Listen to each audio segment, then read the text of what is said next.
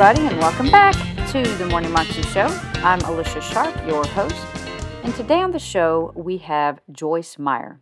And she's talking to us about how it's funny, basically, how we try to impress people. Um, we, we want to look good on the outside, but really on the inside, things are completely messed up. I remember one time in my life when my kids, my three oldest kids, were really little, I was taking the oldest to school and she was in kindergarten. As actually I was driving her up to the bus stop. And my dog, my crazy dog got out and I could not for the life of me get a hold of this dog and get her back in the house. And so all my kids are out there waiting for me to get this dog. I keep running back and forth and the dog keeps juking me and going different directions and and everything. And I remember I ran inside and got a hot dog and tried to lure the dog, you know, with the hot dog, and then I end up diving for the dog and got mud all over my pants. And I just remember at that moment because I, I lost it. Like I was really beside myself. I lost it, and I realized at that moment, like, goodness gracious, like, I am not on the inside, like, happy. I'm not, I, I needed a deep cleaning, like Joyce Meyer's talking about in this particular episode. I needed a deep cleaning and I didn't realize it. Sometimes it takes extenuating circumstances to make you realize, oh my gosh, like this needs to change. Something in me needs to change. I'm not okay on the inside. And that particular circumstance did that for me. It made me really look hard in the mirror and go, goodness, like, why am I so unhappy and so ang- aggravated and angry sometimes in life? And so, anyway, but she's talking to us about how we don't want to just put a face on. We want to be joyful and peaceful on the inside as well. And not just, you know, and be able to manage our emotions and not live by our emotions. And however we feel one day is how we're going to act. Like it's, it's not good for that to be the case. We've got to choose which emotions we're going to live by, godly emotions, and live by them. Here's Joyce. How many of you maybe are at a point in your home where you need to do some deep cleaning. Okay, we're going to talk about that for a minute. and we're going to get a little analogy. So, are you the kind of person that just, when somebody's going to come over, you just quickly straighten up? Oh, this is a good example. We got company coming. Come on. All the kids have to get in gear. We're throwing everything in closets. We're shoving everything in drawers. We're picking everything up. The dishes are thrown in the dishwasher. And the company comes in and we're busy like impressing them with our lovely house. But we know what's hidden behind the drawers and the doors. Okay, well, you know what? The same thing can be true in our lives. when somebody comes around that we know and we want to impress, are we quick to straighten up? Or have we invited God to come into our life and do a lot of deep cleaning on the inside of us? Hmm. You know, well, let's just say this. If you would behave at home all the time the way you would behave if I showed up at your front door?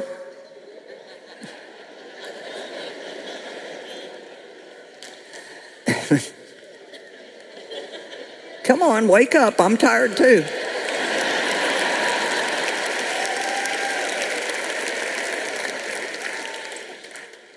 See, our big excuse is, well, I just can't help it. I just can't help it. I just lose my temper. I'm just an emotional person. I just can't help it. That's one excuse that we need to get rid of the I can't help it excuse. It's just hard. It's just so hard. Well, yeah, it's hard for everybody. We all just think being out of control is great, but that's not the way God wants us to be. So, you know, I did a lot of screaming and yelling at my kids in my frustrated years. I mean, I, I wasn't abusive to them, but I just was, I was upset a lot, you know, all the time. I know none of you were like that, but I was. I always said I got along with everybody till somebody came home, and then it was a different story. and honestly, I had this happen to me one time, and it taught me a great lesson, and I share it often in my teachings when I'm teaching along these lines. One day I was upset with my kids and they'd made a mess. And, you know, back then I would say, go play. And then they'd get their toys out and I'd say, clean that mess up. so people that are unhappy inside, they're kind of led by their emotions and they blame a lot of their unhappiness on other people. Like, I'm going to be happy now if you go play. Well, now I'm going to be happy if you clean your mess up. And so I was having one of my upset spells and the doorbell rang, and I peeked out, and it was my pastor. I tell you what, I got control of myself so fast.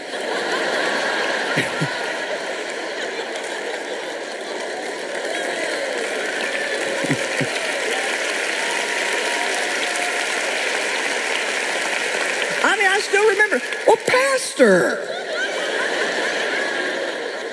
Wow. It's so nice of you to stop by.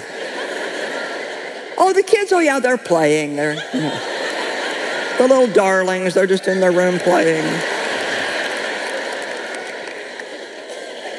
And you know what?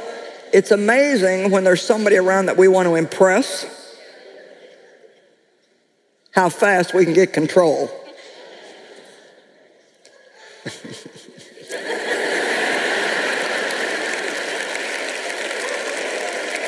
Well, that would be worth you coming if that's all I said. But I'm going to say some other stuff. Because you know what? Until we take responsibility and stop just saying, well, that's just the way I am, I just can't help it. You know, we've all got excuses, but all they are is reasons stuffed with a lie. They're not the truth of God's word, and God has given us a spirit of self control and it may take a while to get it developed and to learn how to walk in it. But there's no point in me or you or anybody else saying, I just can't help it because God is never going to tell us to do or not to do something and leave us without the ability to do it.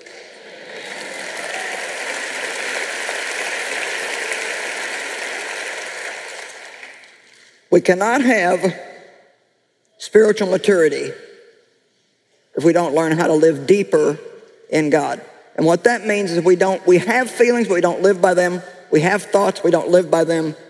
We have things we want or don't want, but we don't live by them. I think too many of us, we're going to church all the time trying to find a way that we can get what we want, and that's not exactly God's plan for our lives. Amen. What if I said to you today, and I we'll just pretend, because I would never say this, because you'd probably never come back if I did.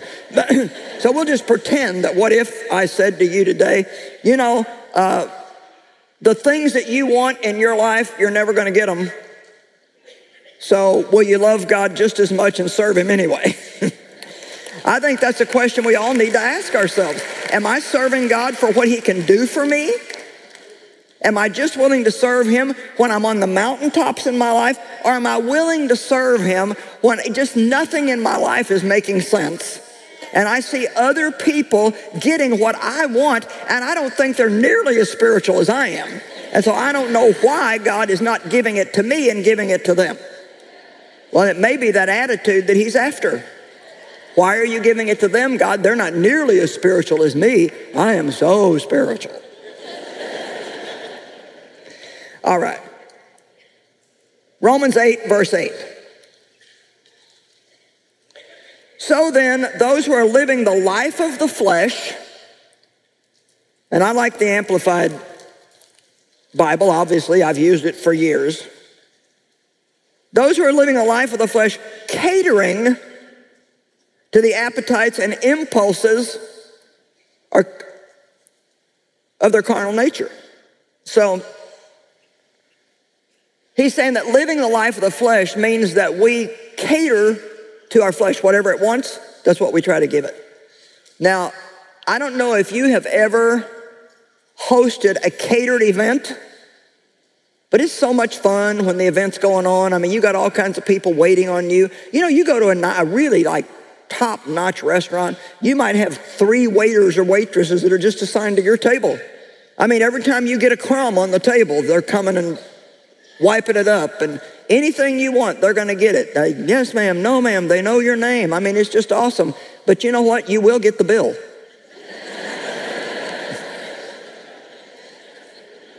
Come on. And maybe some of you are in a place right now where you've gotten the bill for catering to your flesh in the past. And God wants you to know that that can turn around so you're not continuing to pay that price in the future. You know, the great thing about God is no matter how many mistakes you've made in the past, you don't have to keep making them.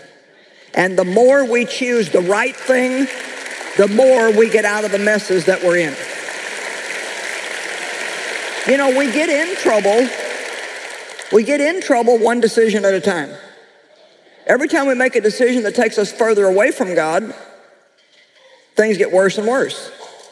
And maybe you've spent 40 years making a mess in your life. Well, don't get mad at God if He hasn't fixed it in a week. You may not be where you want to be, but if you're starting to make right decisions in your life now, things are getting better and better.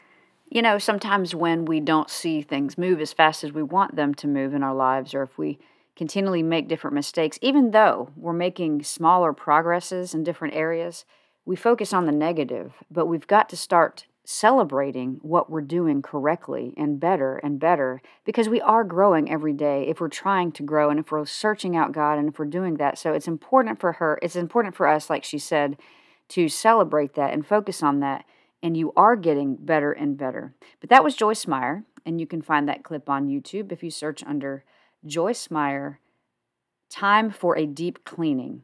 You can also find out more information about her at joycemeyer.org. I hope that you have a fabulous day today and that you know how much God loves you right where you are and that you go live your 320 life more than you